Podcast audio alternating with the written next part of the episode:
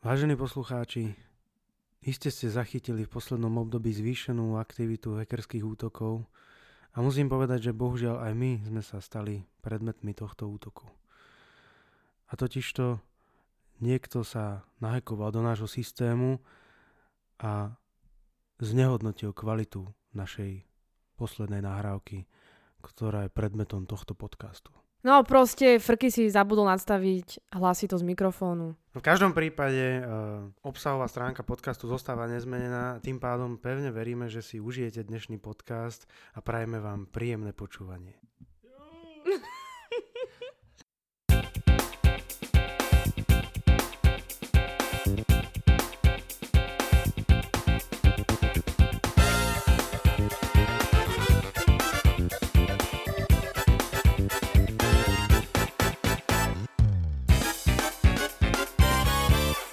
Dovedem to odštartovať.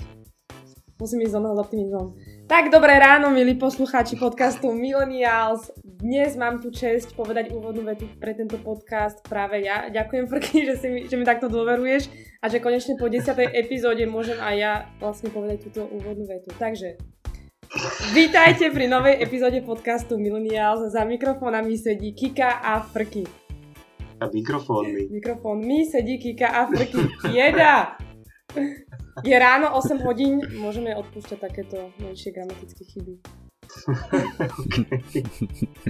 No, pozrite, milí poslucháči, prezradíme vám informáciu, ktorú budete mať iba vy, lebo teraz si všetci ľudia myslia, že práve oni majú informácie z tajných zdrojov, ktorým sa riadi svet. Ale tá informácia, ktorú vám my dáme, je tá, že my sme v podstate veľmi jednoduchí ľudia. Áno, a preto si pozývame do podcastu našich rovesníkov, ktorí sú v istých oblastiach výnimoční a znaví. Napríklad taká Michala Harbuláková, to bolo parádna epizóda. Pamätáš si to? To bolo v reprodukčnej me- e, medicíne. Alebo dosť dobre sme sa zabavili s tým architektom Martinom Mikovčákom. Mhm, ale mali sme aj rozhovor s Myškou z DNA Éry, ktorej diskusia stala Frkyho 150 eur, pretože si hneď po tejto diskusii išiel kúpiť jej DNA test a jeho výsledky nájdete v popisku videa. a Miška len tak medzi rečou eh, spomenula toho, ktorého nemôžeme menovať, pretože všetci ho poznáme pod tajným menom Vedator. No je. Čo na tom tajné? No to uvidíme. Vítame medzi nami teda Vedátora, alebo toho, koho netreba menovať, Samuela Kováč. Dobré ráno. Čau Samu. Dobré ráno, ahojte. No, my sme mali každý spolužiakov v škole, ktorí boli zábavní, spolužiakov, ktorí boli pekní, spolužiakov, ktorí neprospievali, so všetkými sa dalo. Potom bola zvlášť taká fajta, tzv. šprti. Tí sa opratali z rôznych ústavov vedeckých, podotýkam, na akademickú pôvodu, na sme rôzne stáže. Je teda veda atraktívna, keď sú to takíto odrodilci, ktorých v úvodzovkách nikto nemal rád. No, neviem, akože u nás to bolo tak, že uh, neboli ľudia, ktorí sa venovali vedeniu nejaký akože odstrčený bokom. Skôr je to potom otázka, že uh, podľa mňa je veda úplne atraktívna, to rovno zodpoviem, aby sme toto mali rýchlo vybavené. A super atraktívna, super zábavná. A otázka je, že prečo sa niekedy ľudia uh, k ostatným správajú inač, napríklad, že uh, ja neviem, že niekto viacej číta knižky, tak mne zapadá do kolektívu, čo mne príde úplne, že také absurdné, aby niečo takto fungovalo, takže dúfam, že, že posluchači nepatria medzi takýchto ľudí, čo by niekoho akože tak odstrkávali kvôli tomu, že je v niečom uh, možno, že uzavretejší do seba, neviem, či toto je úplne to správne označenie. Ja ti bol tiež taký uzavretejší na škole? Práve, že vôbec nie. Uh, ja som hlavne mal, že milión rôznych záujmov už na strednej škole, takže to nebolo také, že vtedy by som si už iba fyziku, že ja neviem, športoval som celú strednú školu, hrávali sme rôzne hry, takže to bol proste, že pestrý mix. Takže ani nedokážem zodpovedať na tú otázku, že aké by to bolo, keby som celú strednú školu riešil iba fyziku. Akože sú ľudia, ktorí toto robia, že už od strednej školy riešia olympiády a treba povedať, že potom na vysokej škole majú brutálny náskok. takže je to taká investícia do svojej budúcnosti, ako keby v niečom. A ináč je to aj také povšimnutie, že často, že keď sa v nejakom filme objaví niekto, kto je že super inteligentný, tak z neho zároveň spravia v niečom podivína takého spoločenského, že Sheldon je divný, Sherlock je divný, čo potom vytvára nejaké také stigmatizujúce predsudky trošku, že keď je niekto inteligentný, takže uh, keď pán Boh niekde pridal, niekde musí ubrať, ako keby v úvodzovkách povedané, čo podľa mňa, že neplatí. Že aj medzi vedcami sa nájdú takí, ktorí sú utiahnutejší a takí, ktorí sú úplne že žoviálni a takisto ako v hociakej inej skupine ľudí. Akože veľa známych, pravdepodobne jeden z najinteligentnejších človekov, aký kedy buď žil, alebo aký žil minimálne minulé storočie, John von Neumann, ktorý okrem iného objavil alebo vymyslel počítače v rámci svojich asi 50 projektov, toto bol jeden z nich, tak on bol známy tým, že obrovské večierky organizoval a mal veľké auto, ktorým sa vyvážal po meste. Nie úplne dobre mu išlo šoferovanie, ale akože úplne, že úplne zbúral by všetky takéto stereotypy. Že taká vedecká rockstar, hej? Áno, áno. A je veľmi veľa takýchto. Richard Feynman uh, dostal Nobelovú cenu za výskum kvantovej elektrodynamiky, ale zároveň uh, na brazilskom festivale hral na bonga yeah. a podobne. Čiže... A ty nám takým, takýmto nejakým vieš prekvapiť? Takýmto nejakým divným... ja, som v tom, ja som v tomto úplne nudný. Akože okrem robenia vedy veľa času trávim robením vedátora, a keď ešte z tohto ukrojím, tak potom to, čo mi zostáva, tak športujem často, akože veľa behávam. Nie akože až taký zaujímavý exces. Aj si posúvaš nejaké osobné rekordy? Minulý rok som mal takú výzvu, že zabehnúť 2000 km za rok, mm-hmm. čo sa mi podarilo ešte aj s nejakou rezervou a prvý ultramaratón som zabehol minulý rok a teraz trénujem na normálny maratón a zase niekedy na jeseň by som chcel ísť nejaký ultra. Nerozmýšľaš, že sa prihlásiš na olympijské hry, na ten maratón, lebo tam, môžu ísť, tam sa môže teraz každý prihlásiť, to o tom vieš, že? Uh, neviem, ale asi by ma stopli pri nejakej prvej, prvej kontrole. Ja som si pozeral, že ako rýchlo tí najšpičkovejší bežci zabehnú maratón a to je porovnateľné s mojim šprintom.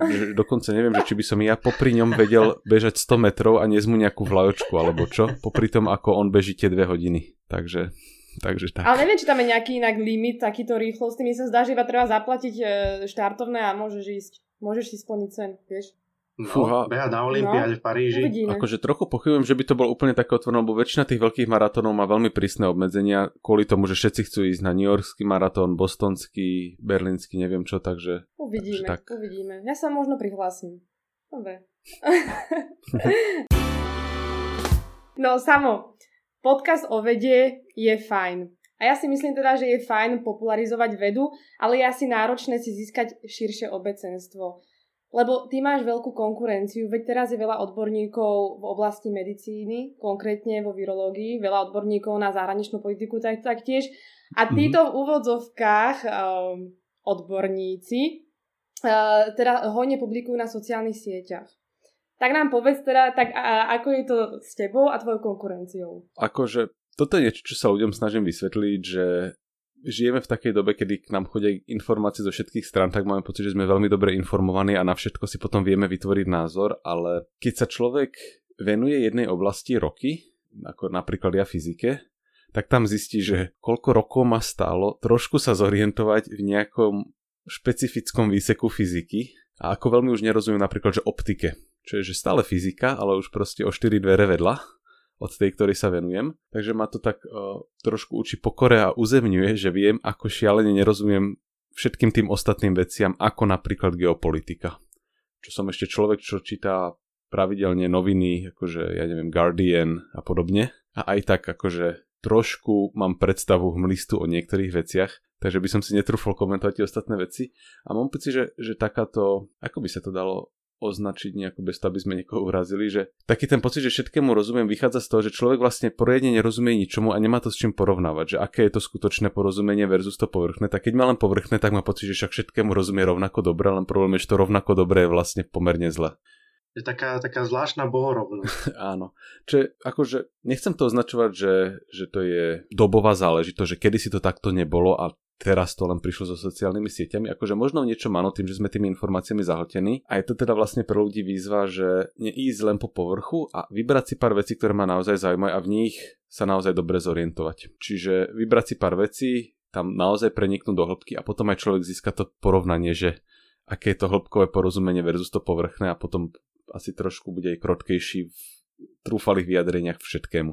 No teraz, keď si vlastne hm, povedala, že ako to vnímaš, nedeprimuje ťa, keď vidíš, koľko hlúpostí sviští vzduchom, ako prebiehajú tie diskusie, ako ľudia doslova trepí. Ja sa im skôr snažím porozumieť. Akože samozrejme, že s každým občas trošku zamáva, zamávajú rôzne pocity, keď akože číta úplne nezmysly, alebo vidí dokonca, ako ľudia tie zmysly, nezmysly nielen píšu, ale aj praktizujú v osobnom živote. Skôr sa snažím porozumieť, že ako je možné, že vo svete ktorý je preplnený informáciami, strácame schopnosť selektovať tie správne. A potom aj na vedatora občas píšem také články, ktoré ľuďom možno pomôžu sa v niečom zorientovať alebo trošku vycibria kritické myslenie, aby v podstate sa akože minimalizovali tie, tie problematické oblasti. Že ono v podstate asi len niekoho si vybrať a začať mu vysvetľovať, že tento tvoj názor je milný, nie je úplne, ako sa hovorí, že škálovateľné, že dobre, jedného človeka presvedčíš o jednej veci a on príde k ďalšie, ďalšiemu nezmyslu a zase mu uverí. Lepšie ľuďom vysvetľovať, že ako analyzovať informácie, ako sa nenechať oklamať. Čo niekto by mohol povedať, že prečo by si to mal robiť práve ty, že akože, čo mi to je špeciálne. A jeden, jeden z tých dôvodov, prečo si myslím, že to zvládam trochu lepšie ako priemerný človek, je, že toto je pri vede úplne rozhodujúce, že vedieť si selektovať informácie, vedieť prijať obrovské množstvo informácií a vybrať si z nich tie relevantné. Vždy, keď sa robí vedecká štúdia, tak si človek urobí rešerš už odbornej literatúry a z nej si musí vedieť vybrať to, čo je pre neho relevantné. Takže pre mňa je toto súčasťou pracovnej náplne roky, takže mám pár typov, s ktorými sa potom dokážem podeliť a ktoré môžu byť užitočné aj pre niekoho, kto sa už potom nevenuje odborne vede, ale chce napríklad sa zorientovať problematické očkovania, dajme tomu, alebo klimatickej zmeny, alebo niečo také. Dobre, však eh, k tejto oblasti sa ešte dostaneme v druhej polovici podcastu, eh, takže by som sa ešte vrátil možno k tomu, eh, k tej vede na Slovensku. Lebo vďaka covidu sme sa dozvedeli, že na Slovensku je pomerne úspešná vedecká základňa, mm-hmm. ale zároveň sme sa dozvedeli, že by mohla byť úspešnejšia, keby mala väčšiu podporu. Ja mám v tomto trošku šťastie, že ako teoretický fyzik nepotrebujem také silné finančné zázemie, ako ak by som napríklad robil ako biochemik v laboratóriu a potreboval by som mať vzorky a drahé laboratórne zariadenia. Takže v tomto je môj pohľad trošku skreslený, na čo sa vždy snažím upozorniť. Jednoznačne to platí, že peniaze, ťažko povedať, že, že či peniaze, ktoré dávame do vedy, alebo peniaze, ktoré sa dostávajú k vedcom, vyzerajú byť neadekvátne v porovnaní zahraničí, čo sa napríklad prejavuje tak, že odborné pracoviska, univerzity, fakulty by mali mať ambíciu priťahovať zahraničných profesorov, ktorí zo sebou donesú výskumnú skupinu a začnú, začnú v podstate robiť výskum, z ktorého potom benefitujú ľudia naokolo. A potom si krajina vybrať, že my by sme sa viacej chceli špecializovať, dajme tomu, na technologickú bezpečnosť. Tak pritiahneme štyroch profesorov informatiky zo špičkových univerzit, ktorých sebe dosia- každý zo sebou donesie 8 doktorantov, 4 postdokov a zrazu tu máme normálne zázemie, s ktorým môžu už firmy kooperovať, môžu podávať spoločné európske projekty. Ešte peniaze, ktoré do toho vrazíme, sa nám začnú aj postupne vracať takto nepriamo. A toto sa na Slovensku zatiaľ deje pomerne pomaly, akože nechcem povedať, že sa nedieje nič, ale keď sa to deje pomalšie ako v susedných krajinách, tak susedné krajiny pritiahnu tých ľudí, ktorých je obmedzený počet a nezostanú potom tu. Takže v podstate nie je až také dôležité, že či robíme aspoň niečo, ale či robíme porovnateľne s ostatnými krajinami a tam sa proste javí, že Česku sa oveľa lepšie ďalí priťahovať aj mladých ľudí, aj už odborníkov s niekoľko ročnou až 10 ročnou praxou, oveľa lepšie ako Slovensku. Keď si spomenul, že treba si akoby vybrať možno nejaké oblasti, do ktorých, e, na ktoré sa treba sústrediť a tie posilňovať, vedel by si nám prezradiť, že v oblasti teda vedy vo všeobecnosti, že ktoré tie oblasti na Slovensku podľa teba majú najvyšší zmysel? Tak myslím si, že na Slovensku sa robí napríklad veľa dobrého biomedicínskeho alebo biologického výskumu. Je veľa zaujímavých skupín a je veľa zaujímavých firiem, ktoré s tým potom pracujú ďalej, takže myslím si, že toto je taká jedna celkom dobrá oblasť. Čo sa týka fyzikálnych vied, tak akože Matfis v rebríčkoch často býva veľmi vysoko v hodnoteniach fakult, takže tejto oblasti človek dokáže získať, myslím si, že výborné vzdelanie a pomocou toho potom si môže nájsť buď nejakú firmu na Slovensku zahraničí, ktorá sa ho ujme, alebo pokračovať na štúdiu. Nechcem povedať, že hoci kde na svete, ale akože z ľudí, čo poznám, tak akože na rôzne špičkové univerzity sa dostali, takže toto je podľa mňa tiež celkom dobré zameranie. No a tretie sú potom asi rôzne informatické vedy, aj keď teda tá najlepšia univerzita alebo najväčšia fitka zažila teda pomerne solidné otrasy, ale v tejto oblasti myslím, že Slovensko má pomerne dobré firmy, ktoré potom človeka vedia zamestnať ďalej, takže vybrať si hociakú dostatočne kvalitnú školu, kde človeka naučia niečo súvisiace s počítačmi, či už sú to nejaké také tie teoretické veci, alebo aj aplikovateľné, tak na toto teraz veľmi veľa firmy hľadajú ľudí. A ja osobne, že ak by som si mal znova vyberať vysokú školu, s tým, že by som chcel, aby som bol potom čo najzamestnateľnejší, tak buď by to bola nejaká vec súvisiaca s eh, informatikou, akože teraz takéto big data, nejaké analýzy, data science, spracovanie dát, prípadne nejaká forma aplikovanej matematiky, niečo ako aktuárstvo, že rizikový manažment a takéto veci. Že toto sú také oblasti, kde človek získa úplne že šialenú zamestnateľnosť, či už doma alebo zahraničí. A druhé, čo by som si možno vybral, niečo tým smerom ako biológia, teda ak už by, ak už by to muselo byť niečo iné ako fyzika, lebo je to šialene zaujímavé v tejto oblasti sa deje progres neuveriteľným tempom a zároveň to má vždy blízko k aplikáciám. Keď človek robí fundamentálnu fyziku, tak sa človek môže opýtať, že na čo je to dobré, tak na čo sú odpovede, ale keď sa človek venuje genetike, tak nikto sa neopýta, že na čo je nám užitočné študovať genetiku, že tam sú úplne že priamočiare aplikácie. Takže keď sa človek akože aj byť v tomto taký, že môže sa pokojne preklopiť do biznisu, tak tá biológia tiež vyzerá super. No ty teda učíš na FMFIUK momentálne. Možno by, si, možno by sme mohli začať tým, že by si nám rozklúčoval túto skratku. Fakulta matematiky, fyziky a informatiky. Back in the days to bol matfis, takže uh, len sa to akože, už aj, tá, už aj tá informatika je teda súčasťou veľkou tejto fakulty. Jasné.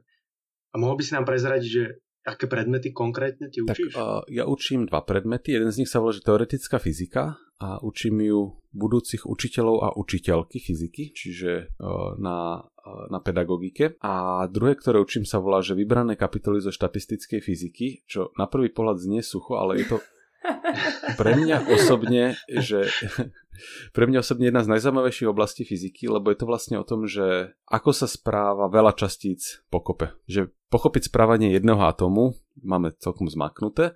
A otázka je, že keď ich je 15 miliard pokope a nie sú organizované, čo to bude robiť? A čo to bude robiť, keď to zohrieme, keď to vychladíme, ako vznikajú rôzne kooperatívne správania. To je s ľuďmi je, je to presne ako s ľuďmi, hej, že, že aký je súvis medzi mentalitou davu a mentalitou jednotlivca. A presne ako poznáme, že davové správanie dokáže byť úplne iné ako správanie jednotlivca, že ako sa vlastne tie davové javy tvoria vo fyzike. A je to pre mňa zaujímavé v tom, že to súvisí často s inými oblastiami vedy prekvapivo, že s informatikou napríklad. Takže taká pekná interdisciplinarita je tam. Super, dá sa prihlásiť na tie predmety, keď nie sme na škole? Dá, ale akože tie vybrané kapitoly sú dosť ťažké. Nie, stačí si iba prečítať tvoju novú knihu, lebo tam opisuješ tieto vzťahy medzi vlastne e, atomami a keď sa vlastne nejaká molekula s nejakou druhou molekulou spojí alebo niečo také. A, hej, akože v tých obyčajných zázrakoch pokriem tak asi, že 0,1% z toho Aha. materiálu, čo sa potom reálne objaví na tej prednáške, že tam je to bez orčekov, tam je to v tej knihe teda bez orčekov, a naozaj, že vybrané také tie úplne najjednoduchšie veci. Je to totiž taká oblasť fyziky, kde sa veľmi ťažko robí úplne bez matematiky že tam treba mať aspoň nejakú základnú matematiku, aby sa dalo hýbať ďalej, čo v podstate akože platí prakticky všade vo fyzike, ale dajme tomu, že v astrofyzike sa dá veľa porozprávať aj bez tých vzorčekov, ale v tej štatistickej fyzike veľmi rýchlo sa človek bez tej matematiky zasekne. Takže to je tým, že teda tá teoretická fyzika je, je taká asi najmatematickejšia zo všetkých fyzík, takže tam treba mať nejaký ten background k tomu. Tak ale sú pripravení potom žiaci, čo idú vlastne zo, zo základných škôl a zo stredných, sú pripravení na takéto tieto komplikované hodiny, čo ty dávaš? Tých, ktorých učím ja,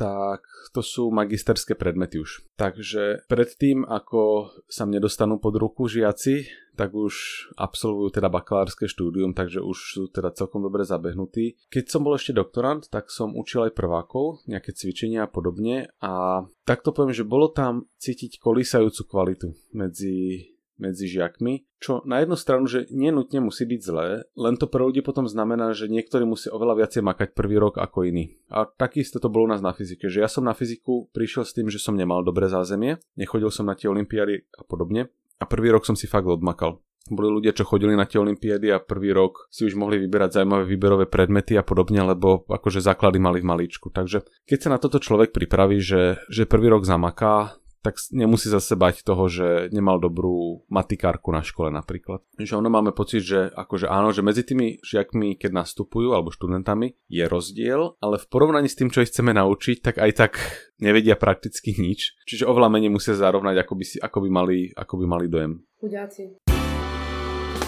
Dobre, tak vrhneme sa na, na tvoj projekt Vedátor trochu a tu Frky si robil research a teda zistil, že za týmto projektom stojí najmenej 8 ľudí. Ale keď sa teda povie vedátor, tak všetci si predstavíme teba, uh, uh, nie tých ostatných. Tak uh, čo na to tí ostatní kolegovia vlastne, že veľa ľudí to vlastne vníma tento projekt iba cez teba? No, to je tak, že 8 ľudí do ňoho prispieva. Otázka že akým množstvom práce. V podstate, že tú platformu som založil ja a snažím sa, aby bola otvorená čo najväčšiemu počtu vedcov a vedky. Čiže v princípe, keď mi niekto napíše, že robím takýto výskum a chcel by som o tom niečo, niečo napísať, dostatok širokej verejnosti, bez problémov, nemám s tým problém, pomôžem to nejako upraviť, zverejníme to. Keď niektorí ľudia chcú písať pravidelnejšie, povedia, že ja sa venujem biológii a chcem, aby ľudia akože dostávali pravidelne tie články, tak proste sa stane súčasťou toho autorského kolektívu, ale pri mnohých ľuďoch platí, že nepíšu až tak pravidelne, takže keď to tak nejako prevediem na čísla, tak za rok čo do článkov, tak 90%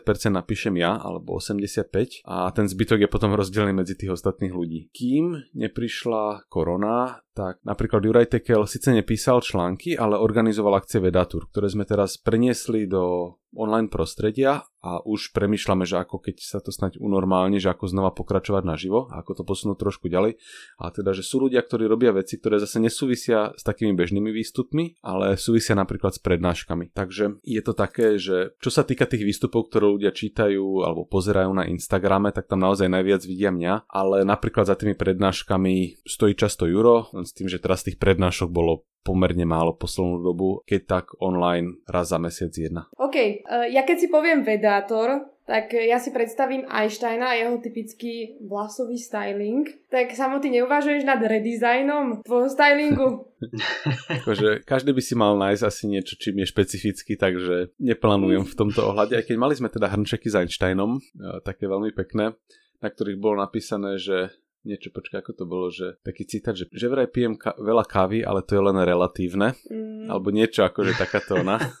Ja, takéto vedecké fóry. Ja na to som sa chcela aj opýtať, že či je vôbec v ústave nejaká sranda. Alebo či je vôbec taká sranda, že by to normálne ľudia pochopili. Akože, že podľa mňa, že 98% vtipov, ktoré si vedci hovoria medzi sebou, sú úplne také isté vtipy, ako kolujú v širokej populácii, ale občas človeka pobaví nejaký dvojzmysel, ktorý proste, keď ľudia nepoznajú tie odborné konotácie, tak to neocenia, ale nie je to, nie je to úplne často. Takže v tomto, že to je ako povedať, že ja neviem, sú medzi mesiarmi iné vtipy ako medzi inými ľuďmi. No, podľa mňa drvá väčšina nie a potom možno majú pár špecifických, lebo poznajú, ako sa volá, ja neviem, nejaký typ nožíka, tak z toho im vyplynie nový vtip. Takže tomto je úplná normálka a je to ako, že poznám veľmi málo fyzikov, fyzičiek, ktorí by akože boli, že suchári, že, že proste im povieš iba nezasmejú sa, akože väčšina je úplne v tomto, že, že keď sa ide na konferenciu, tak vždy tam večer, kde sa proste smeje za stolom, akože úplne normálna, jak hoci kde inde, takže... Na toto asi bude nadväzovať moja ďalšia otázka, lebo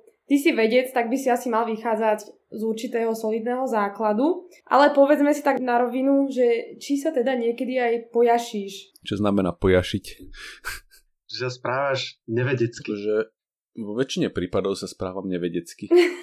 Je veľmi ťažké sa správať úplne vedecky v niečom, že keď robím, keď robím vedeckú prácu a chcem niečo nové navrhnúť, tak si musím naštudovať odbornú literatúru, všetko zhodnotiť, navrhnúť možné riešenia, ich analyticky potom selektovať. Ale keď idem do obchodu a chcem si vybrať, že či si dám tresku žilina alebo tresku Košice, tak to nebudem robiť proste takým štýlom, že si teraz naštudujem k tomu stohy odborných štúdí a budem sa rozhodovať, že jedno alebo druhé, no proste. Ale bolo by to zodpovedné. Uh, alebo by to bolo ako, že ísť trhať fialky dynamitom, či ako sa to hovorí. proste zbytočne sofistikovaný aparát na niečo, kde si to situácii, ktorá si to proste nevyžaduje. Ono sa to, zo mňa sa občas ľudia trošku robia srandu, že k niektorým veciam pristupuje možno trošku odbornejšie ako iná verejnosť, že keď si idem vybrať seriál, tak si naštudujem hodnotenie, že proste, že ktoré mi sedia, ale to už je niečo, čo robí kopa iných ľudí, alebo sme plánovali sme prednášku niekde, tak ja som navrhol, že urobme si k tomu malý prieskum trhu, že kedy začínajú iné prednášky, lebo sme sa chceli rozhodnúť, že či má začať o 6, o 7 alebo o 8. Takže urobme si prieskum, kedy začínajú iné. Pozrime sa uh, na nejakú meteostránku, kedy zapadá slnko, akože získajme nejaké informácie a podľa toho to vyhodnoťme, ale... Dotazník so študentami, kedy by im to vyhovovalo. ale vieš, malo to byť vonku, ale chceli sme premietať. Tak v lete je dôležité, že či vlastne niečo bude vidieť, či nebude, takže možno trošku taká moja odbornosť presiakáva do tých ostatných oblastí, ale nie je to určite, že, že vo veľkom. Akože len tak trošku občas. Tak... Sa bojašíš. Áno, hej.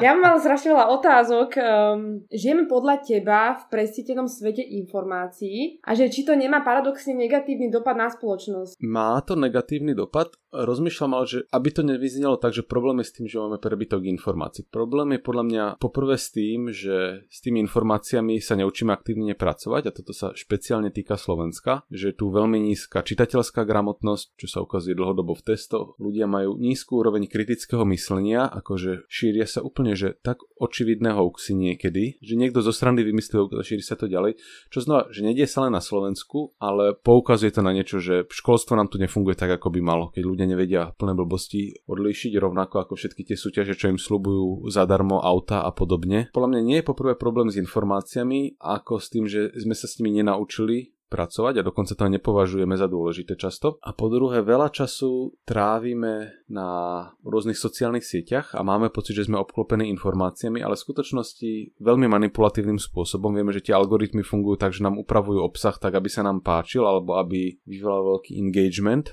veľa kliknutí čo je často manipulatívny obsah, ktorý napríklad negatívne emócie vyvoláva, hnev, smútok a podobne. Čiže uh, reklamní mágovia z týchto veľkých sociálnych sietí vedia, aký obsah nám podstrkávať pod nos, aby sme na ňo klikali a aby sme na danej sieti trávili veľa času, čo potom nás vyvoláva dojem, že som zahlcovaný informáciami, ale veľmi manipulatívne.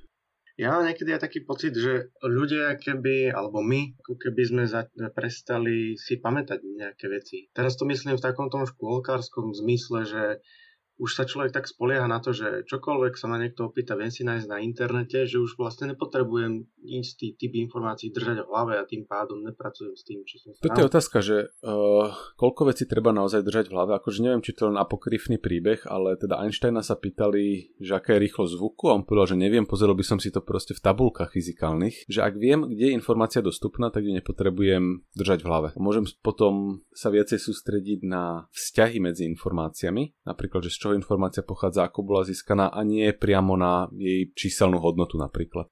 Ale už len minimálne to, že povedal, že konkretizoval, že to bude v fyzikálnych tabulkách, kdežto tu ľudia si povedia, že nájdem si to na Google a to je odpoveď. Hey, ale znova, že, že sú veci, že kde mi to nevadí, že podľa mňa je asi zbytočné vedieť, aké je hlavné mesto Zimbabve, ak sa to dá vygoogliť. Oveľa dôležitejšie vedieť, že rozumieť napríklad, že akú úlohu Zimbabve zohráva v nejakej svetovej politike, že prečo, v čom je iné, v čom je podobné Slovensku iné, aké sú naše vzájomné vzťahy, že viac sa sústrediť na vzťahy, než na konkrétne tie ľahko vyhľadateľné veci, prípadne rozumieť tomu celkovému kontextu.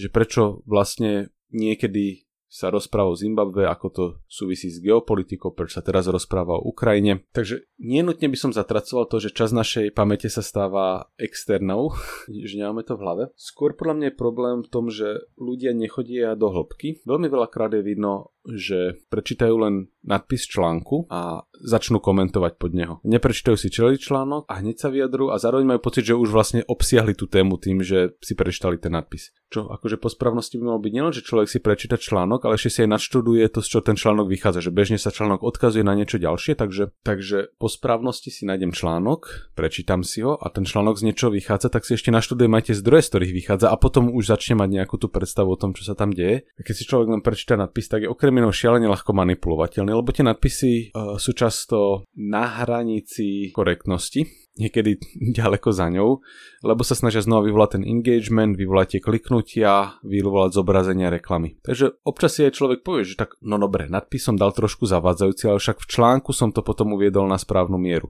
Človek si ten článok ale neprečíta a zostane v takomto zmanipulovanom nadpisovom stave. Takže znova je to pre mňa taký ten problém toho, že chceme toho príjmať veľa, ale nič teda nespracujeme poriadne. Nepre, neprenikneme v tej téme dostatočne do hĺbky. Čo presne s tým, ako si hovoril, že máme odborníkov, alebo teda už dosť vás to hovoril, že máme odborníkov na geopolitiku, o dva dni sa z nich stanú odborníci na ústavné právo, čo znamená, že proste žiadnej tej téme nemôžu rozumieť do hĺbky.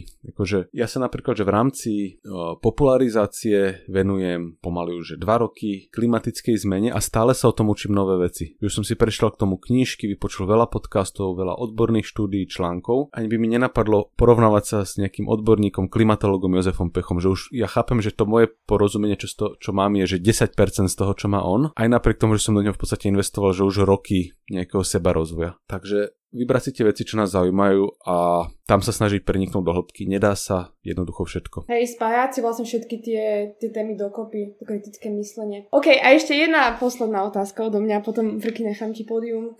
Um, mňa zaujíma...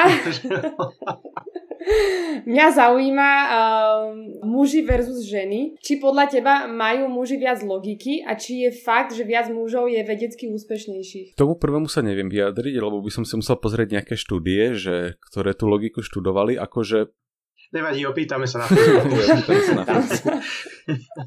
Lebo tam je veľmi ťažké odlišiť, že ktoré tie veci sú dané nejako z biologickej podstaty a ktoré sú dané výchovou. Že keď proste dievčatám od narodenia pchajú do ruky barbinu a chlapcom pchajú do ruky autička, robotu a podobne, tak už toto môže mať vplyv na to, že potom viacej chalanov skončí na, skončí na technologických odboroch ako dievčat, lebo sú vychovávané v tom, že vypatríte do trošku iného prostredia ako chalani. Čo kedysi platilo pomaly, že zo zákona v Einsteinovej dobe napríklad ženy na mnohých univerzitách nemohli prednášať. Čiže on keď pôsobil niekde, ešte niekde v Európe, tak Emmy Noether, taká jedna z najznámejších matematičiek minulého storočia, musela prednášať pod cudzím menom. Jednoducho niekto iný prenechal svoj predmet, aby ho mohla učiť, lebo to bolo vtedy zakázané. Takže veda na nešťastie bola v tomto taká extrémne sexistická. Jednoducho bolo prané, že, že ženy nie ženy, jednoducho nemôžu byť na toto dobré. Čo potom naštartovalo takú lokomotívu rôznych predsudkov, že v tej generácii generácii napríklad, kedy sa diali najväčšie, najväčšie revolúcie vo fyzike, tak to fyziku mohli robiť prevažne len muži. Takže teraz poznáme Einsteina, Schrödingera, Heisenberga. A keď sa na toto pozrie mladé dievča, tak môže nadobudnúť podvedome nejaký pocit, že však toto je mužská záležitosť, keď všetci tí velikáni boli muži. A postupne sa začalo ukazovať, že keď sa k tomu nejaké ženy dostali aj napriek tým predsudkom, tak mnohokrát spravili šialene významné veci objavili e, rôzne nové astronomické objekty. Tá Emmy Netter, ktorá musela pod cudzím menom prednášať, spravila jeden z najväčších objavov vo fyzike. Vlastne dodnes, že Netterovej teorem. Takže sa to postupne začalo akože preklápať, ale stále to bolo také, že napriek tým predsudkom sa žene podarilo urobiť veľký úspech vo vede. A až teraz vidíme, že Nobelové ceny stále nie sú že pol na pol, ale že ten pomer sa postupne zlepšuje. Takže myslím si, že silnou stránkou vedy je, že je veľmi citlivá voči vlastným slabinám a toto sa naozaj snaží kompenzovať, že dlho sa tlačí na to, že aby sa ženám lepšie fungovalo vo vede, aby sa nejako akože napravila taká tá historická krivda v podstate, ktorá často nie je robená umyselne, že to nie je tak, že, že pred 20 rokmi by ženy už mali zakázané študovať, len tam bol ten zotrvačný faktor, že keď všetkých tých velikánov sme poznali muži, tak aj keď niekto robil príjmacie konanie, tak niekde v hlave mal asociáciu, že fyzik by mal byť skôr muž ako žena a keď boli dvaja rovnako dobrí kandidáti muž a žena, tak dostal prednosť muž. A napríklad u mňa je to teraz tak, že vediem, mám jednu magisterskú študentku a jednu bakalárku a jedného bakalára, čiže u mňa to už vyzerá byť preklopené. A postupne sa ináč akože, že sú už na Slovensku podľa mňa odbory, kde už je to nielenže pol na pol alebo dokonca preklopené a postupne by to malo dospieť do toho ideálneho štádia, že to je naozaj čisto o tom, kto má, kto je aký kvalitný kandidát a aké má on svoje motivácie, inšpirácie, čomu sa chce venovať úplne nezávisle od toho, aj či je to muž alebo žena, ale zároveň aj, ja neviem, ako má farbu pleti, aké má sociálne pozadie. A toto sú všetky tie veci, na ktorých sa strašne ťažko pracuje. Stále platí, že človek s dobrým zázemím má oveľa väčšiu šancu, že absolvuje vysokú školu, napríklad aj kvôli tomu, že si môže dovoliť byť na intraku a že má napríklad niekoho, kto mu dokáže na začiatku požičať peniaze, aby sa nemusel obávať. Keď niekto taký, že musí pracovať, aby mu pomohol živiť rodinu, lebo mali, ja neviem, nejaké zdravotné problémy a nemajú našporené, tak má oveľa náročnejšie podmienky, ak chce ešte popri tom študovať. Takže toto sú také veci, ktoré by sme sa ako spoločnosť mali snažiť odstrániť, lebo je relatívne málo ľudí, ktorí dokážu vedu robiť naozaj tak, že špičkovo, aby ja neviem, mohli dostať Nobelovú cenu, prinášať nové patenty a podobne. Keď si tu množinu ľudí ešte potom poosekávame, že vlastne to má byť, majú to byť len chalani z, malej, z, z bohatých rodín a podobne, alebo z dobrého zázemia, tak väčšinou toho talentu potom, väčšina talentu zostane nevyužitá. Takže v tomto by sme mali byť čo najústretovejší, aby každý, kto na to má, mal tú možnosť. Ty si napísal knihu Obyčajné zázraky, ktorú sme už spomenuli, ale môžu byť vôbec zázraky obyčajné, veď od svojej podstaty zázraky sú niečo neobyčajné. Ja som si na vybral názov, ktorý pôsobí trošku ako taký oxymoron, že presne, že za, poviem, že to je zázrak, keď z nenazdajky človek e, alebo nejaký tým vyhra futbalový zápas, ktorý mal 100% prehrať, hej, že ja neviem, Poprad Barcelona alebo čo, tak to poviem, že to je zázrak, že toto, toto vyhrali. Takže som to na spojil, ale to, čo vlastne v tej knihe potom rozpletám, že to, či niečo považujem za zázrak, je vecou môjho vlastného vnímania. Že sú veci, ktoré považujeme za nudné, napríklad, že plamen sviečky, ale keď sa povysvetľuje, že čo všetko sa deje v plamení sviečky, aké zaujímavé a zložité mechanizmy, tak to je v skutočnosti že úplne že zázračná vec, že to je plazma, ktorá nejako interaguje, šialene sa zohrieva, kvôli tomu svieti. A keď toto človek všetko povysvetľuje, tak zrazu z obyčajnej veci sa stane zázrak. Takže vlastne o tom je potom tá kniha, že ukazovať, že bežné veci okolo nás, stromy, oblaky, sviečky, chvenia, zeme a podobne v skutočnosti sú šialene zaujímavé podľa mňa. Len znova, že človek musí nakúknúť pod ten povrch. No a na to nadvezuje moja ďalšia otázka, ktorú, ktorú si pokladám relatívne často. To je, že 21. storočie, teda hovoríme o informačnej spoločnosti. Je to teda je pokroku, dobývame vesmír, máme kľúč k celému svetu vďaka IT technológiám, so smartfónom v ruke si myslíme, že aký sme inteligentní, ale predstavme si toho istého inteligentného človeka napríklad v stredoveku, že bol by s tými vedomosťami, ktoré má teraz v stredoveku života schopný, alebo dokázal by tú stredovekú spoločnosť posunúť vpred? Ťažko teba? povedať, akože podľa mňa, že priemerný Európan, aby sme to teda tak zovšeobecňovali na celú planetu, že priemerný Európan, keby sa vrátilo 500 rokov späť, tak by neprežil veľmi dlho. Čo ale neznamená, že je zlé, lebo v podstate, že spoločnosť sa vyvíja napríklad v dobrom, v dobrom smere v tom, že nám umožňuje špecializovať sa. Že back in the days, keď ľudstvo bolo len úplne že v kolíske, tak všetci ľudia lovili a museli proste si vedieť vyrábať nástroje, nejaké provizorné oblečenia a podobne. Čo potom znamenalo, že každý vedel robiť všetko, ale nie úplne poriadne. A vlastne až keď začali vznikať prvé osídlenia a mali sme možnosť sa špecializovať, že ja budem robiť iba jednu vec a budem to posúvať ostatným a ostatní zase urobia niečo iné a posunú to mne, tak sme sa tie veci naučili robiť oveľa lepšie a umožnilo to rozmach civilizácie. A toto isté platilo, že podľa mňa, že pred 500 rokmi stále, že veľa ľudí ro- vedelo robiť veľa vecí, ale tým pádom na žiadnu z nich nemali dostatok kapacity, aby ju robili brutálne dobre. To, čo nám umožňuje naša spoločnosť, je podľa mňa tá špecializácia, že ja robím veľmi špecializovaný fyzikálny výskum a nemusím sa starať o to, že ako sa pečie chleba, lebo viem, že za to, čo ja urobím, si potom od niekoho iného ten chleba viem kúpiť. Takže uh, Našinci by mali veľké problémy v stredoveku, ale myslím si, že to je, že to je dobré, lebo je to prejav toho, že nám spoločnosť umožnila špecializovať sa a až tá špecializácia nám potom priniesie ten progres. Že na druhú stranu, že tí ľudia, ktorí sa špecializujú na to, že robia iba chleba, tak ho vedia robiť šialene dobre. V porovnaní s tým, ako by som si ho upiekol ja sám, keby som mal na to hodinu denne. Dobre, teraz sa ešte oblúkom vrátim e, k tomu, k tomu jašeniu v podobe tej, tej tresky, o ktorej sme hovorili lebo ten náš život sa vlastne skladá z takých tých veľkých, dôležitých a presne často veľmi nepodstatných rozhodnutí. Či mám raňajkovať alebo nie, alebo si mám dať pohár vody, má to byť minerálka, alebo to má byť voda z vodovodu, alebo to má byť filtrovaná voda, mám si do tej vody dať nejaký kryštál, mám cvičiť jogu, alebo keď Tibetan mám behať. Skrátka, tých rozhodnutí je extrémne veľa. Kde si mám podľa teba na, na takéto veci náňať tie relevantné info? Nehovor mi, že si mám na to naštudovať nejaké vedecké štúdie. Pri väčšine rozhodnutí si treba uvedomiť, že je jedno, ako sa rozhodneme, výsledok bude prakticky rovnaký. že niekedy je, že najťažšie sa rozhodnúť, keď máš dva takmer ekvivalentné, dajme tomu, že produkty. Čo je paradoxné, lebo hoci ak sa rozhodneš, tak výsledok je prakticky ten istý. Takže investuješ strašne veľa času do toho, aby si získal veľmi malý gain alebo vykryl veľmi malú stratu. V skutočnosti treba veľa rozhodnutí investovať do vecí, ktoré sú úplne iné, len ťažko odlišiteľné. Že toto je taká, že idem si vybrať napríklad dve pracovné ponuky a tam už je veľmi dôležité sa zamyslieť, čo to bude. Stráviť 4 hodiny nad vyberaním hriankovača, kde oba vyzerajú prakticky rovnako a jeden má proste trošku verší čudlík a druhý je trošku svetlejšie, podľa mňa úplne že zbytočné. Hoci ak si človek vyberie, aj tak mu bude ľúto o dva dní, že si nevybral to druhé. A to je, to je jedno, že čo si vyberie. Takže moja prvá rada, ktorou sa riadím, je, že vo väčšine veci je mi jedno, čo si vyberiem, keď už to zúžim na tých najlepších a potom už poviem, že OK, whatever, hoci ktoré beriem. Sú potom veci, kde sa stačí rozhodnúť raz a potom svoj výber opakovať, alebo že nastaviť si dobre nejaké pravidlá a tým sa potom riadiť. Takže napríklad v oblasti stravy. Bolo by pre mňa nereálne vždy nakupovať s tým, že si idem naštudovať štúdy a pozriem si uh, a, že či je lepšia mrkva alebo petržlen, ale prečítal som si niekoľko kníh odborníkov, ktorí sa venujú strave alebo celkovo životospráve, napríklad, že uh, táto kniha vám môže zachrániť život. To bol taký hit. Áno, asi to máš rovno pri sebe. Ja, No, no to super, máš? presne, hej, hej. ja som vedec. Ktoré mi možno nedá úplne, že všetky, že všetky vedecké štúdie, ktoré boli napísané o mrkve, ale dá mi taký ten hlavný rámec, že ako sa mám približne orientovať, že mám mať pestrú potravu, aké mám mať zastúpenie jednotlivých typov jedál a už potom plus minus vyskladám niečo podobné. Možno nesplním tie kritéria na 100%, splním ich na 90%, ale 90% je oveľa, oveľa viacej ako 20 a je dávať iba junk food. Takže v takých veciach, čo sa týkajú životosprávy, kde si len treba nastaviť správny rámec a už ho dodržiavať dlhodobo, tak som si proste prečítal o tom nejaké knihy, ktoré vychádzajú z odborných štúdí a prežuli mi ich. Takže napríklad táto kniha, ktorá vám môže zachrániť život, veľmi známa je kniha Prečo spíme, o tom, ako by si človek mal dať správne spánkové návyky, aby sa mu mozog nezačal v odzovkách rozkladať od 40 a aby nebol vystresovaný a podobne. Ježiš. Jo. OK, kupujeme.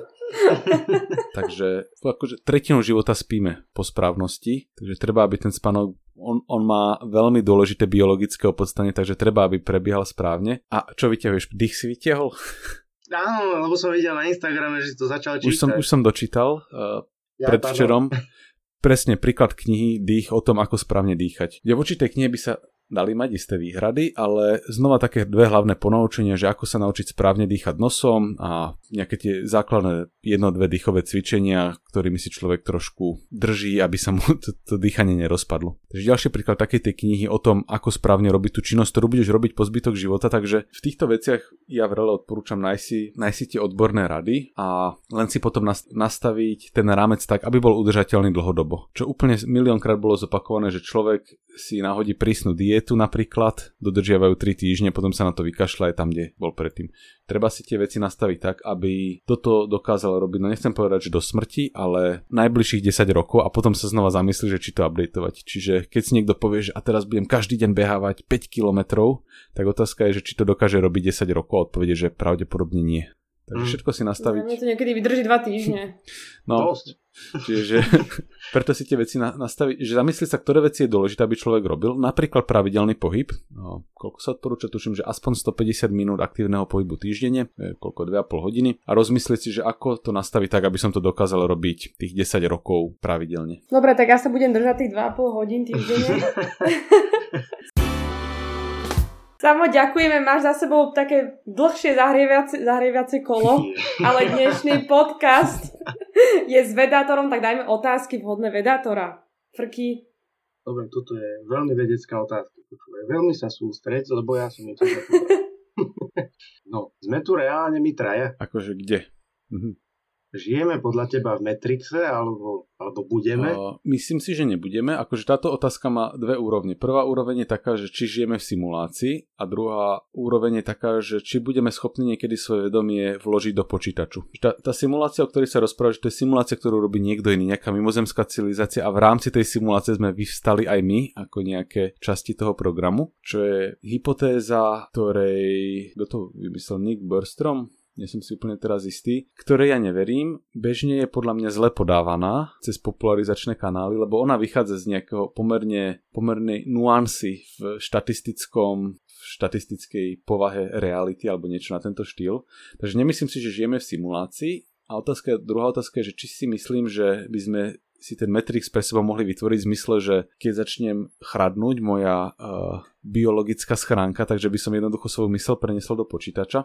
K čomu už sa vlastne blížime, keď sa pozrieš na to, čo predstavil Mark Zuckerberg s tým Metaverse? Hej, ale Metaverse je stále taký, že dám si helmu na hlavu, akože VR headset a teraz by sme sa videli, ako keby sedíme v jednej miestnosti, keď nesedíme. Ale to, o čom rozpráva napríklad Elon Musk, a, ktorý má firmu Neuralink, je skôr také, že prepojí normálne, že káblikom mozog na počítač, čo v prvom kroku by malo pomôcť ľuďom, ktorí majú poškodené na nejaké nervové spojenia, kým pomôcť obnoviť funkcionalitu svojho tela. Ale v dlhodobom horizonte sa teda hovorí o tom, že vlastne prepojiť priamo napríklad dva mozgy alebo mozog s počítačom a tu by som typol, že vo veľmi dlhodobom horizonte, ak nenastane nejaká katastrofa, ktorou sa ľudstvo zničí a bude nasledovať technologický progres, tak v najbližšom tisícročí by takéto niečo mohlo byť reálne, že vymyslíme nejakú počítačovú umelú infraštruktúru, nie takú asi ako poznáme dnes, ale nejakú inú, ktorá sa viacej podobá na mozog, do ktorej by sa potom naše myšlienky dali preniesť a tým pádom by sme neboli limitovaní biologickými obmedzeniami svojho tela. Inak ty aký máš názor na to, že takéto výskumy sú dotované zo súkromných zdrojov? Teraz konkrétne ktoré? Napríklad, takéto, napríklad výskumy týchto genetických záležitostí alebo aj veľa vesmírnych programov je dotovaných z tých súkromných zdrojov a že či tam niekedy nejde iba o ten zisk, či tam nie sú nejaké konflikty s etickými princípmi? No, ťažko povedať, že mne osobne nevadí, keď sa niečo robí aj kvôli zisku, lebo napríklad núti to tie firmy uh, napredovať rýchlejšie, že to, čo spravil Elon Musk za pár rokov je úplne že šialené, to, to je bezprecedentné. Také, takýto rýchly progres sme teda veľmi dlho nemali v oblasti ciest do vesmíru.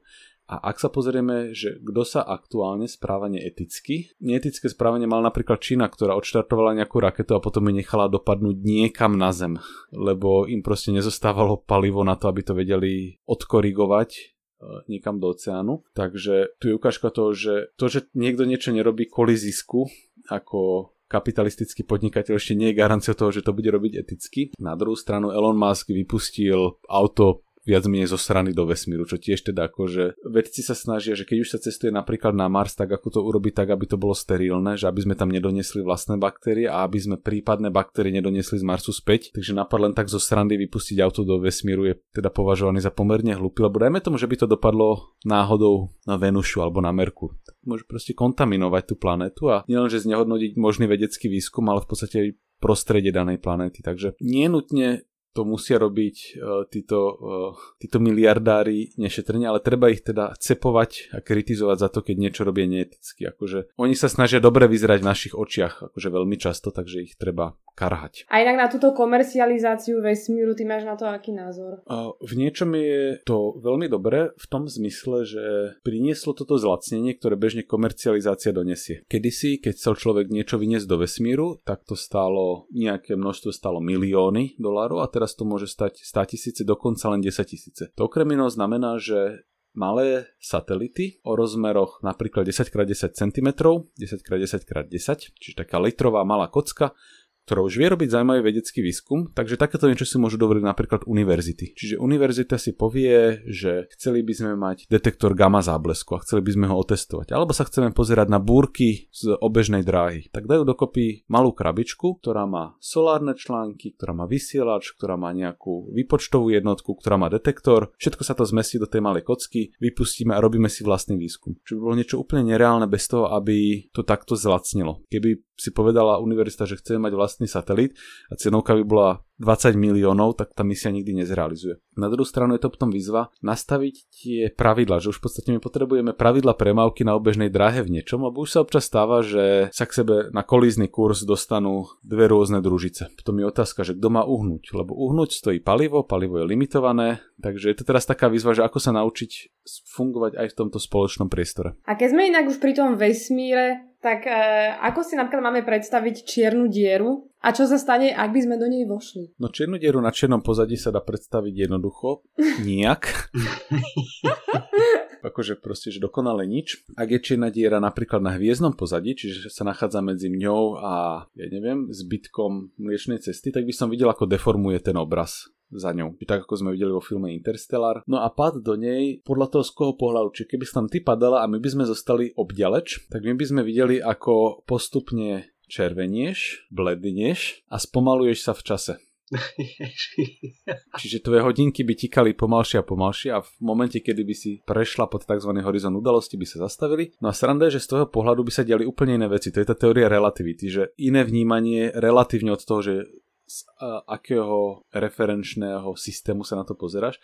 Z tvojho pohľadu by sa nedialo nič zvláštne, by si proste padala voľným pádom. Jediné, čo by si cítila postupne, je, že tvoje nohy sú bližšie ako tvoja hlava, takže sú priťahované silnejšie, takže by ťa to postupne naťahovalo. Najprv by si cítila len také mierne pnutie, ako keď ťa niekto ťaha za nohy a za hlavu, že sa ťa snaží tak natiahnuť. Potom by to bolo postupne silnejšie a silnejšie, až by ťa to roztrhalo vytvorilo by to takú špagetu z teba. Tento proces sa odborne nazýva, že špagetizácia.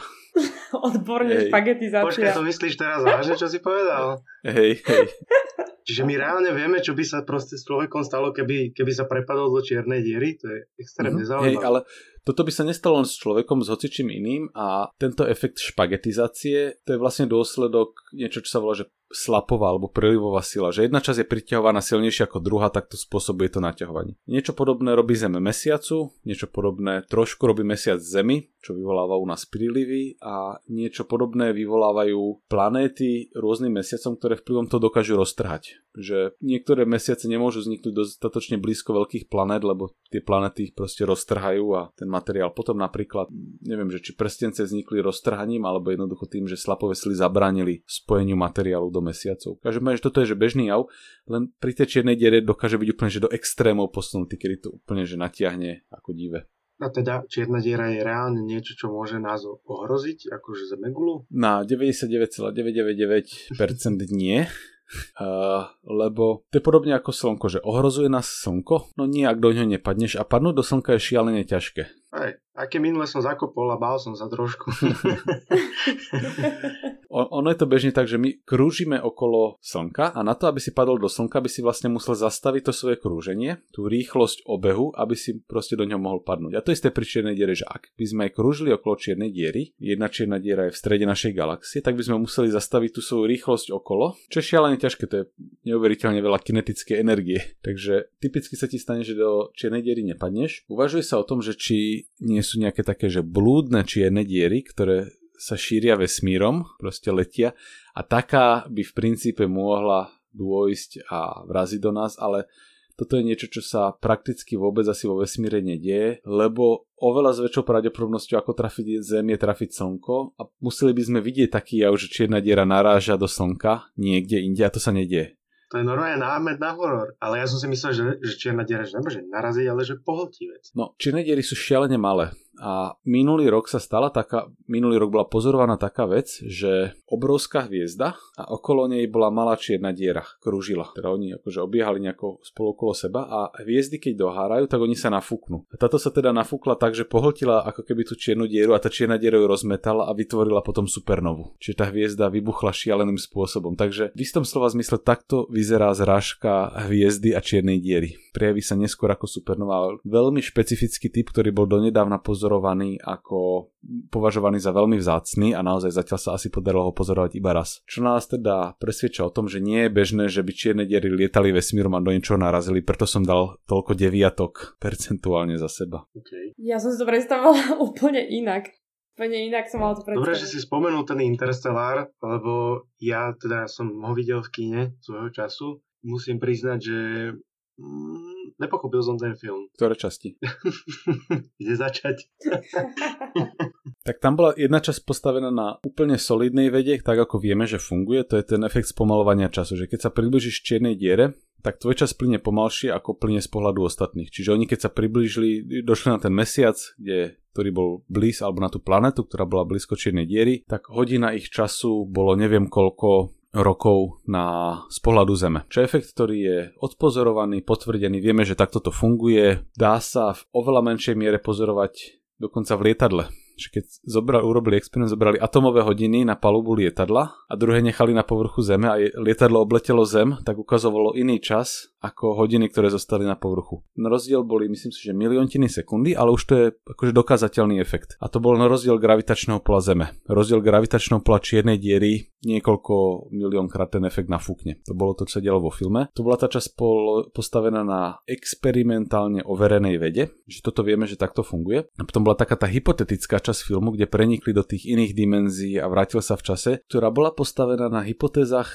ktoré vychádzajú z toho, že ako rozmýšľame, že by to vo vesmíre mohlo fungovať, ale nemáme to potvrdené. Takže Kip Thorne, ktorý vlastne vymyslel koncept tohto filmu a strážil tú fyziku za ním, povedal, že pozreli sme sa na to, čo nás naučila napríklad teória strún a podobne a pomocou toho sme dali dokopy takúto predstavu. A ňou sa tam potom pracuje ďalej. Čiže tu už sú veci, ako by to mohlo fungovať, čo sa týka, že matematicky rigorózne a korektné, ale nemáme to experimentálne potvrdené, lebo toto sú veci, ktoré sa veľmi ťažko skúmajú. E, keď si spomenul to, to cestovanie v čase, neviem prečo, ale mne sa automaticky vybaví, že ja som videl nejaký taký pofiderný dokument o projekte Philadelphia, kde sa snažil vlastne zneviditeľniť tak, Takmer 100% nie. Hej. OK, dobre.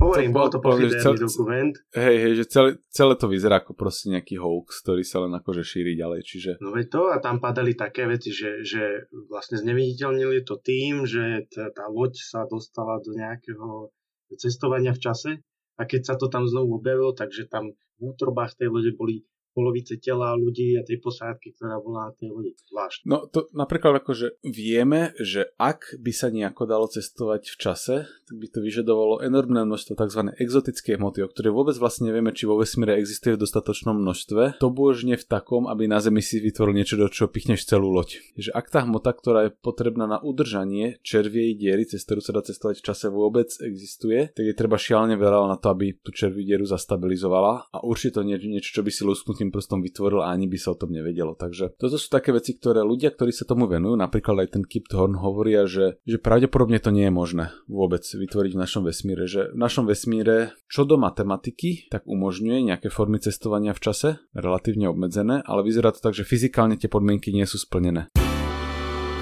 Dobre, tak e, my sme sa trošku vlastne aj bavili o, o tom, aké, aké typy informácií prúdia na, na sociálnych sieťach ktorými, s ktorými sme denne konfrontovaní, ale že aké nástroje má štát na ochranu detí a dospievajúcich pred vplyvom týchto médií, ktoré so sebou často prinášajú tie dezinformácie a dokonca vulgarizáciu, nehovoriac o nejakom dark webe. Štát má podľa mňa prakticky nulovú kontrolu nad tým a to akože Slovensko žiadnu. Otázka je, že či napríklad, že Amerika si dokáže niečo vydupkať u Facebooku a tam sa ukazuje, že oni s tým majú veľké problémy že tie najväčšie technologické firmy už formujú nejakú takú technologickú oligarchiu, kde si v podstate akože môžu robiť čo chcú, už je to len potom otázka medzi tými platformami, že kto si čo vydupká. A takže v tomto by som sa absolútne nespoliehal na to, že človeka pred týmto ochráni štát, aj keď nepriamo, mohol by to robiť nepriamo tým, že by sa prekopali no, stredoškolské osnovy tak, aby ľudia boli pripravení aspoň trochu. No je to veľmi ťažké, lebo tie siete využívajú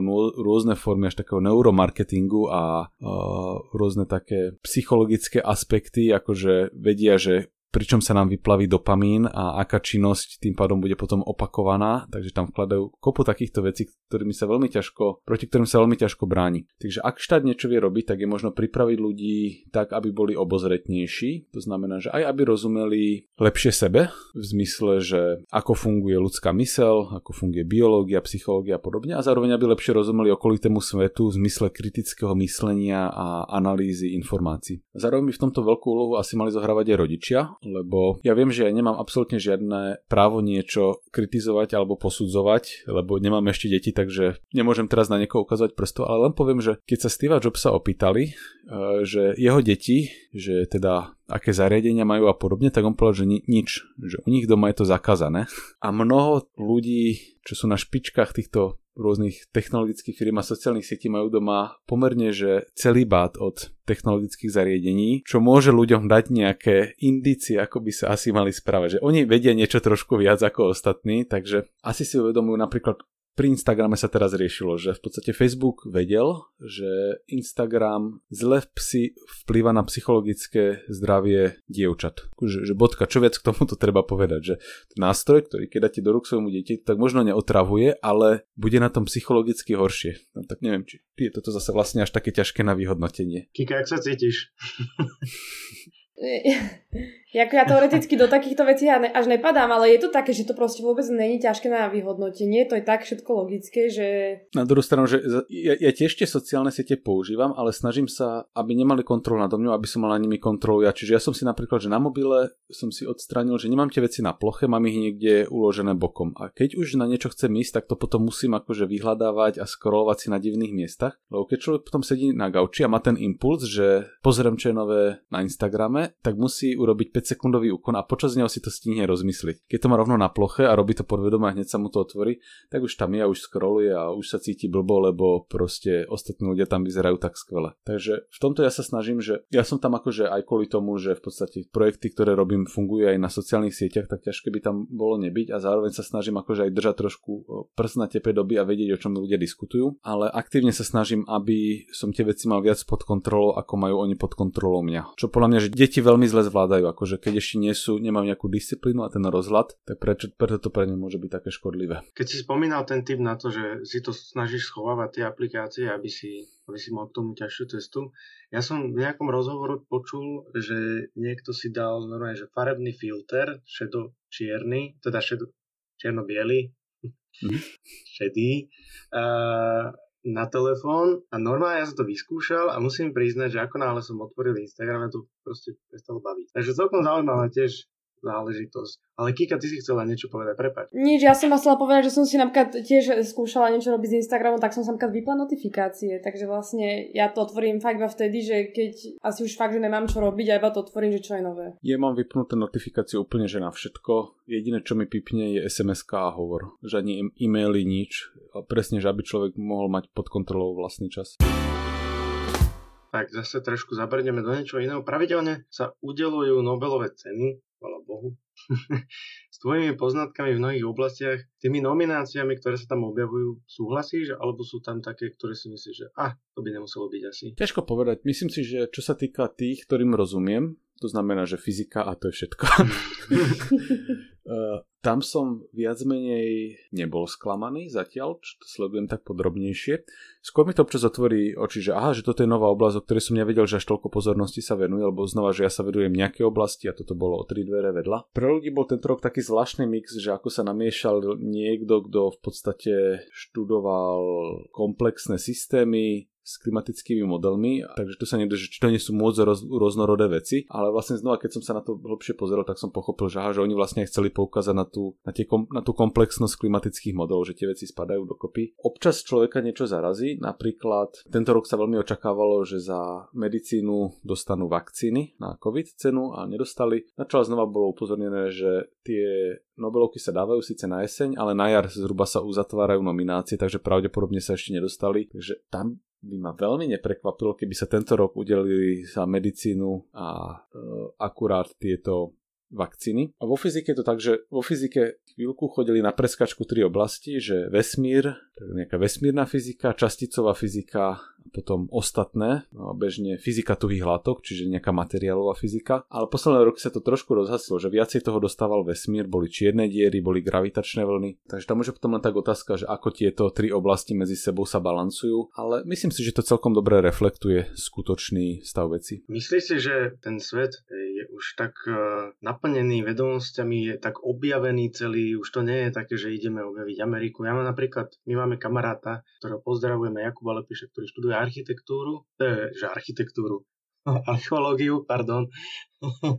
a že čo už ten vlastne v dnešnom svete môže nájsť, však Troja bola objavená. No pri archeológii ja mám taký pocit, že v niektorých oblastiach archeológie je to stále také, že vždy keď sa objaví nové nálezisko, tak sa niečo posunie a minulý rok sa posunul odhad toho, kedy došli prví ľudia do Centrálnej Ameriky, ja neviem, asi o 15 tisíc rokov, lebo tam zrazu našli nejaké otlapky z kamenele. E, takže aj tam sa stále dejú veci. Chvíľku bol taký pohľad, že však vo fyzike už poznáme v niektorých tých oblastiach to, čo chceme, že už rozumieme dobre gravitácii, rozumieme časticovej fyzike, ale stále nerozumieme dobre ich spojeniu a začína sa nám javiť, že to ich spojenie nás prinúti preformulovať základné koncepty, ktorým rozumieme, alebo pomocou ktorých rozumieme vesmíru. Takže ja by som povedal, že je možné, ale zase nie garantované, že vo fyzike teoreticky budeme úplne že prekopávať základy najbližšie 10 ročia, čo je akože že veľká výzva. A ostatné oblasti fyziky, napríklad, že vo fyzike materiálov sa stále deje šialene veľa. Lebo to je presne taká vec, ktorá súvisí s aplikáciami, aplikácie prichádzajú nové, takže príde nová výzva, už prišla, ako urobiť efektívnejšie solárne články. A na tom sa dá pracovať. A keď sa toto, kým sa toto vyrieši, tak príde nová výzva, že ako robiť ja neviem, lepšie satelitové kryty alebo čo. Takže tam sa neustále dá napredovať. Dobre, Jedna z posledných už otázok, a to je, že vo všeobecnosti sa hovorí, však asi vieš, že čím viac toho ľudia vedia, alebo čím viac toho človek vie, tým viac je depresívnejší. Vedie podľa teba poznanie skepse? Nenutne, keď teda hovorí Sobčo, že ignorance is a bliss. Keď sa človek, že keď človek má málo informácií o, o svete okolo seba, tak ho veľa vecí nemusí trápiť. Nemusí ho trápiť klimatická zmena, lebo však od nej nevie, ale potom neskôr ucíti tie problémy, ktoré to prináša. E, nemusí sa trápiť, čo ja viem, tým, že existuje koronavírus, keď to ignoruje, ale keď ho potom ten koronavírus napadne, alebo sa na ňo nepripravil, napríklad sa nedala zaočkovať, tak bude mať oveľa horšie následky. Čo je ukážka toho, že síce sa ten človek netrápi, ale nedokáže potom kormidlovať svoj život tak, aby, aby neuškodil svojmu budúcemu ja. Čiže v krátkodobom horizonte sa možno má lepšie, ale v dlhodobom horizonte si myslím, že sa má horšie. Čo je úplne, že aj keď sme sa na začiatku rozprávali o tom vzdelaní, že keď je človek na strednej škole, tak buď má na výber, že sa bude len zabávať, alebo že sa bude zabávať, ale zároveň sa bude aj rozvíjať a vzdelávať, že ten čas si nejako rozdeli, že samozrejme je dôležité sa zabávať, tráviť čas s priateľmi a podobne, ale zároveň sa napríklad dobre naučí angličtinu a programovať. Takže si trošku uberie s pôžitkou teraz, ale brutálne mu to potom pomôže, lebo napríklad si vďaka tomu príjmu na lepšiu vysokú školu alebo si nájde lepšiu prácu a potom bude už počas života fungovať oveľa jednoduchšie, ako keď sa potom, síce si užil, zabával sa na tej strednej škole, ale potom sa trápil, lebo proste nevedel si nájsť dobrú prácu a musel robiť 12 hodín, kým ten človek, ktorý sa naučil dobre programovať, sa postupne stal šéfom oddelenia a ja neviem, za 7 hodín práce má 10-násobný plat oproti tomu druhému človeku. Takže je to o tom, že vedieť si rozložiť nejako ten svoj čas čas rozumne, aby som dlhodobo benefitoval čo najlepšie. A v tomto je podľa mňa tá, tá nevedomosť sladká krátkodobo, ale veľmi škodlivá dlhodobo. Rovnako aj pri úplne, že, že keď sme sa rozprávali o tom, ako si nastaviť rámec toho stravovania. Každý deň by som si dal asi radšej ja neviem, že burger alebo čo, ako uh, misku celozrnej ríže so zeleninou, ale ak by som to naozaj robil dlhodobo, tak proste sa mi to nazbiera a za 5 rokov sa budem cítiť oveľa, oveľa mizernejšie, ako sa cítim teraz. Čiže rozumieť, že každý obchod robí medzi svojim prítomným ja a medzi tisíckami mojich budúcich ja, každý ten deň, ktorý budem v budúcnosti žiť a robiť tie obchody so svojím časom férovo aj voči ním. To znamená, že zase nie, že sa nikdy nebudem zabávať, lebo aj moje aktuálne je dôležité, ale veľmi čoskoro aj tie budúce mm. sa, sa stanú s tými prítomnými a chcem teda niečo robiť aj v ich prospech. No tak to bolo, myslím si, že veľmi pekne vysvetlené. Tak to na záver. Dobre, e, my máme ešte teda poslednú otázku a to je, že či by si našim, nám teda a našim poslucháčom mohol dať nejaké odporúčania na záver, že či máš nejakú rannú rutinu, tak ako keď niekto vstane a pozerá, pozerá si denníky, urobí si prehľad toho, čo sa deje. Či aj vo vedeckej oblasti máš niečo takéto. Prípadne sú nejaké iné veci, ako napríklad podcasty, alebo knihy, alebo nejaké filmy, ktoré si myslíš, že stojí za Ja som za posledné roky videl veľmi málo filmov, tam nebudem vedieť odporučiť, ale celkovo dobré odporúčanie podľa mňa, že naučiť sa čítať knihy, čo viem, že, že veľa ľudí nerobilo, lebo proste máme iné jednoduchšie formy zábavy, že pozerať seriály a podobne, ale podľa mňa, že knihy majú oveľa transformatívnejší vplyv na človeka a zároveň mu dopravujú taký ten me time, akože že čas, ktorý má človek vyhradený na seba, vypnúť mobil alebo ho dať do inej miestnosti, otvoriť knihu a čítať ju pol hodinu denne. Toto je podľa mňa, že challenge, ktorý si človek môže dať, skúsiť fungovať tak mesiac a ak si vyberie dobrú knižku, tak plne tomu úplne prepadne a aj mu to pomôže na tej úrovni, že chvíľku proste vypnúť z toho informačného šumu a naučiť sa niečomu venovať pozornosť dlhodobo. Takže to bude asi taký môj tip. Ďakujeme. Dobre, tým pádom sa teda blížime k záveru a tým, Kika, že si mala konečne úvodné slovo, tak ja by som ti prenechal aj záver. To nemyslíš vážne? tak v prvom rade e, samou, alebo pán vedátor, e, ďakujeme, že si zavítal do nášho podcastu a že si prijal pozvanie. Ďakujeme za diskusiu bohatú na informácie a vedomosti. Ďakujeme. Ja ďakujem za pozvanie. Ak sa niekomu málilo, tak si potom môže pustiť vedatorský podcast a potom sa mu prestane. To robím určite aj ja. Tak, milí poslucháči, toto bola ďalšia a určite nie posledná epizóda podcastu Millennials. Všetky podcasty môžete nájsť na všetkých možných platformách, ako je Podbean, Apple Podcast, Google Podcast alebo Spotify. Nájsť nás môžete aj na YouTube. Ak sa vám náš podcast páčil, veľmi nám pomôže, ak nás na týchto platformách ohodnotíte. Iba 5 hviezdičky samozrejme.